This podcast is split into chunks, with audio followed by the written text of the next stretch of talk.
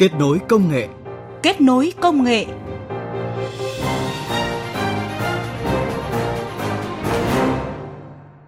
Các biên tập viên Mai Hạnh và Huyền Trang kính chào quý vị và các bạn. Chương trình kết nối công nghệ hôm nay sẽ gửi tới quý vị và các bạn một số nội dung sau. Cảnh báo 24 hình thức lừa đảo trực tuyến, nâng cao nhận thức cho người sử dụng Internet, đặc biệt là trẻ em, sẽ có trong mục bàn tròn công nghệ. Cuối chương trình là thông tin thú vị về việc vũ trụ đang tràn ngập sóng hấp dẫn.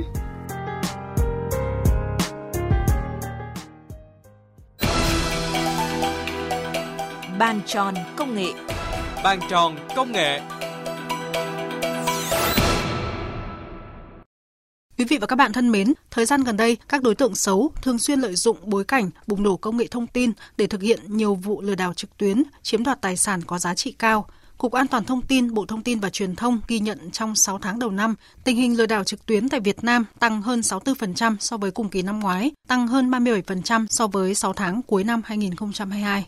Bộ Thông tin và Truyền thông chính thức phát động chiến dịch tháng hành động tuyên truyền về nhận diện và phòng chống lừa đảo trực tuyến từ ngày 23 tháng 6 đến 23 tháng 7. Nhân dịp này, Cục An toàn Thông tin Bộ Thông tin và Truyền thông cùng thành viên Liên minh tuyên truyền nâng cao nhận thức và kỹ năng đảm bảo an toàn thông tin cho người dân trên không gian mạng đã công bố chi tiết 24 hình thức lừa đảo trực tuyến tiềm ẩn trên không gian mạng để người dùng có thể biết và phòng tránh, cụ thể như sau. Đầu tiên là lừa đảo combo du lịch giá rẻ. Thứ hai là cuộc gọi video deepfake, deepvoice, giả tạo hình ảnh, sao chép chân dung người thân bạn bè của nạn nhân. Một hình thức lừa đảo khiến nhiều người mắc phải là lừa đảo khóa SIM vì chưa chuẩn hóa thuê bao. Giả mạo biên lai chuyển tiền thành công cũng là hình thức được nhiều đối tượng xấu áp dụng. Thứ năm là giả danh giáo viên, nhân viên y tế báo người thân đang cấp cứu. Tiếp theo là chiêu trò lừa đảo tiền người mẫu nhí. Thứ bảy là thủ đoạn giả danh các công ty tài chính, ngân hàng. Hình thức lừa đảo cài cắm ứng dụng, link quảng cáo cờ bạc, cá độ, tín dụng đen đang khiến nhiều thanh niên, công nhân viên sập bẫy. Hình thức lừa đảo thứ 9 là giả mạo trang thông tin điện tử, cơ quan, doanh nghiệp, bảo hiểm xã hội, ngân hàng, vân vân. Lừa đảo SMS brand name, phát tán tin nhắn giả mạo thương hiệu cũng khiến không ít người bị mất tiền trong thời gian qua. Lừa đảo đầu tư chứng khoán, tiền ảo đa cấp đang dẫn dụ được nhiều người ham lãi suất, đến lúc sàn tiền ảo sập mới biết là bị mất tiền. 12 là hình thức lừa đảo tuyển cộng tác viên online. Đặc biệt, đánh cắp tài khoản mạng xã hội, nhắn tin lừa đảo là hình thức được sử dụng rộng rãi trong thời gian vừa qua. Giả danh cơ quan công an, viện kiểm soát, tòa án gọi điện lừa đảo cũng là một trong những chiêu thức đe dọa được nhiều nạn nhân chuyển tiền cho các đối tượng xấu. Tiếp đó là hình thức thứ 15, giao bán hàng giả, hàng nhái trên sàn thương mại điện tử.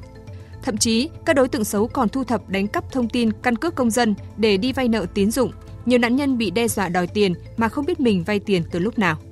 Lừa đảo chuyển tiền nhầm vào tài khoản ngân hàng rồi gọi điện cho nạn nhân chuyển lại cũng là hình thức được nhiều đối tượng xấu áp dụng. 18 là hình thức lừa đảo dịch vụ lấy lại tiền khi đã bị lừa.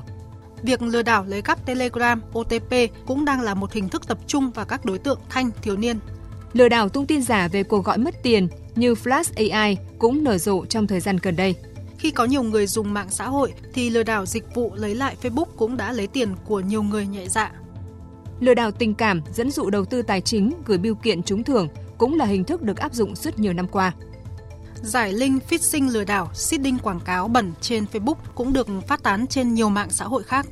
Hình thức lừa đảo thứ 24 đó là lừa đảo cho số đánh đề.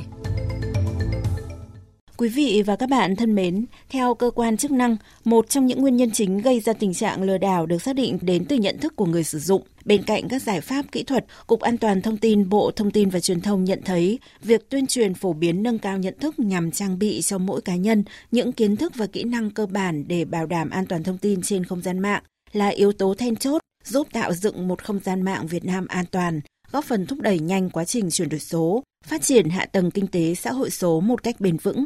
Cùng với việc giáo dục và đồng hành trên môi trường mạng để trẻ em an toàn khi sử dụng Internet, còn cần hướng dẫn các em sử dụng những nền tảng, giải pháp có thể tiếp cận nhiều hơn nữa với những thông tin bổ ích trên mạng.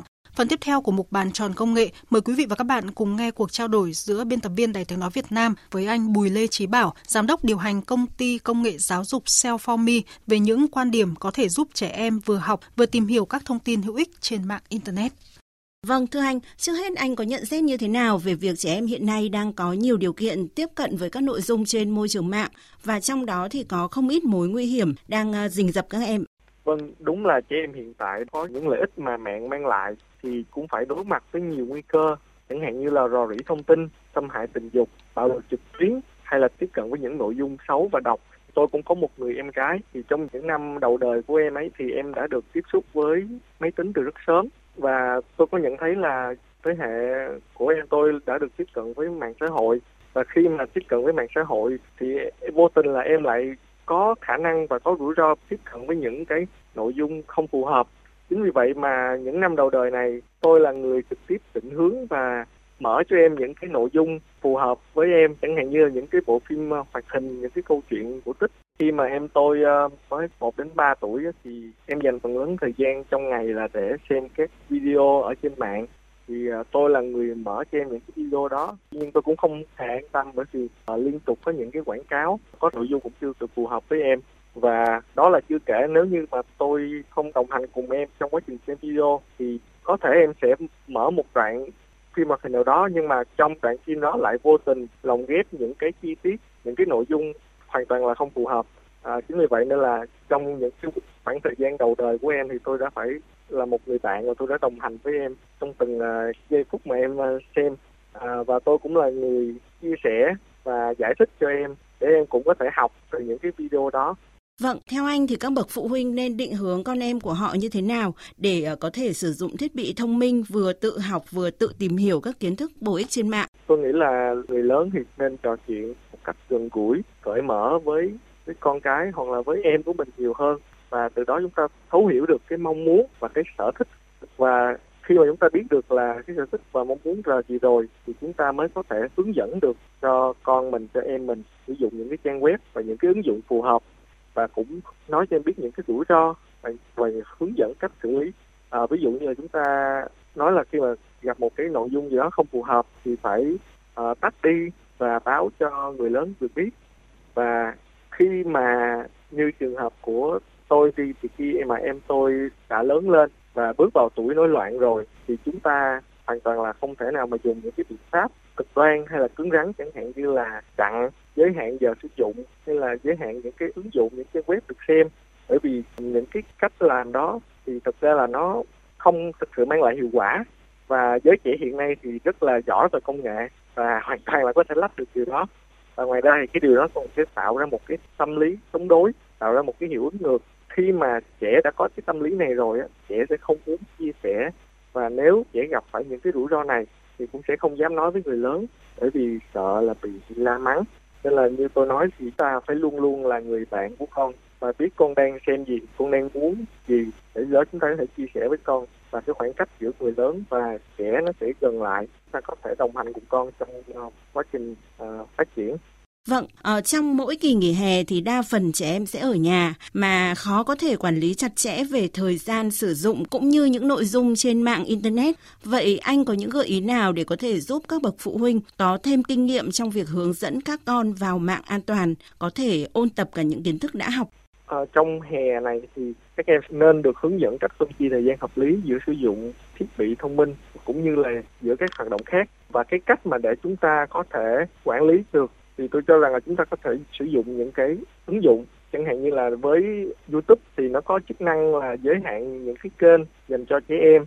Và tất nhiên những cái biện pháp này nó cũng chỉ phù hợp đối với những trẻ nhỏ. Còn khi mà trẻ càng lớn lên rồi, chúng ta buộc phải giải thích, chúng ta phải định hướng, chứ chúng ta không thể là ngăn cản được.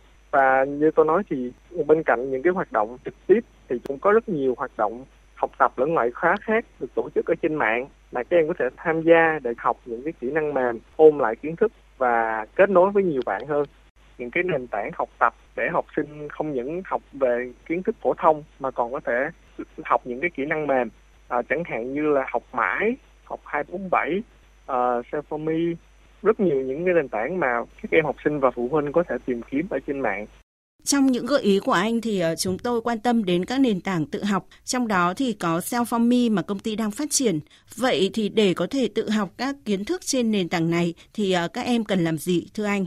Rất là đơn giản là học sinh chúng ta chỉ cần truy cập vào trang web selfomy.com Sau đó thì chúng ta tạo tài khoản để có thể tham gia vào các hoạt động cả về học tập và ngoại khóa trên đây.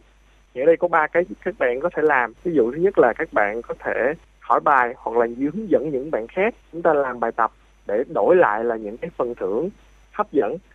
Thứ hai là các bạn sẽ tham gia những cái sự kiện, ví dụ như là đấu cờ tướng nè, các bạn có thể thi đấu vui nè, cùng với hàng nghìn bạn học sinh khác ở trên cả nước.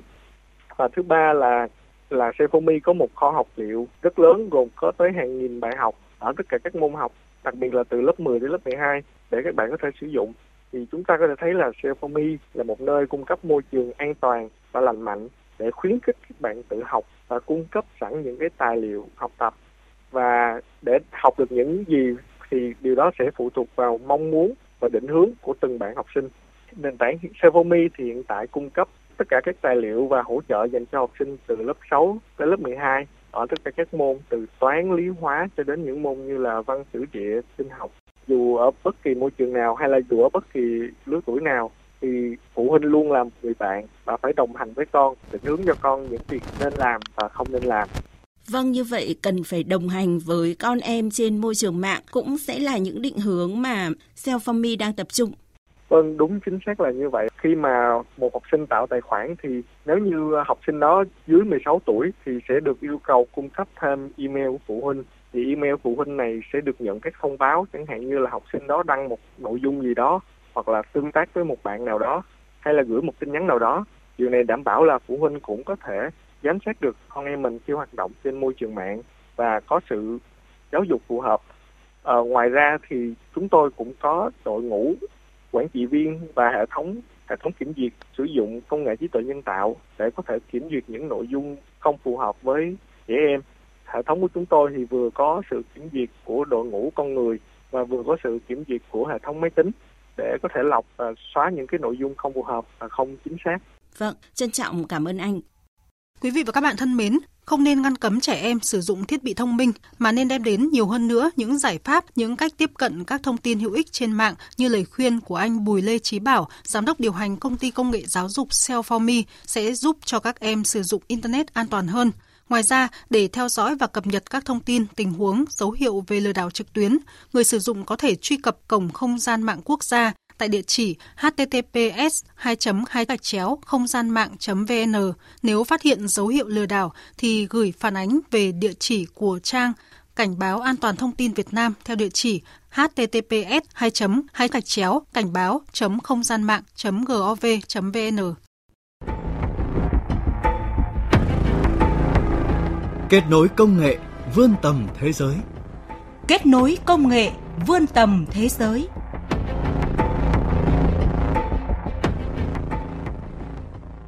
Thưa quý vị và các bạn, các nhà khoa học NASA vừa công bố phát hiện mới cho thấy sóng hấp dẫn, những gợn sóng trong cấu trúc không gian thời gian từng được nhà khoa học Albert Einstein dự đoán hơn một thế kỷ trước đang lan tỏa khắp vũ trụ ở tần số thấp. Tổng hợp của biên tập viên Đài tiếng nói Việt Nam. Michel Varisneri, chuyên gia tại phòng thí nghiệm sức đẩy phản lực của NASA cho biết, phát hiện mới lần đầu tiên tiết lộ một mặt chậm hơn của vũ trụ. Qua quá trình quan sát trong thời gian dài, các nhà khoa học phát hiện các sao sung, một nguồn bức xạ ngoài hành tinh có chu kỳ đều đặn ở dạng phát xạ sóng vô tuyến ngắn dao động ổn định. Trong 15 năm qua, chúng tôi đã theo dõi cẩn thận 68 sao sung trên khắp thiên hà. Hầu hết những ngôi sao đã chết có các tia bức xạ dao động rất ổn định. Chúng tôi có thể thấy một số dao động trong tín hiệu và từ những dao động cho thấy vũ trụ đang chìm trong biển sóng hấp dẫn. Trong vật lý học, sóng hấp dẫn là những dao động nhấp nhô bởi độ cong của cấu trúc không gian, thời gian thành các dạng sóng lan truyền bên ngoài từ sự thăng dáng của nguồn hấp dẫn, thay đổi theo thời gian và những sóng này mang năng lượng dưới dạng bức xạ hấp dẫn.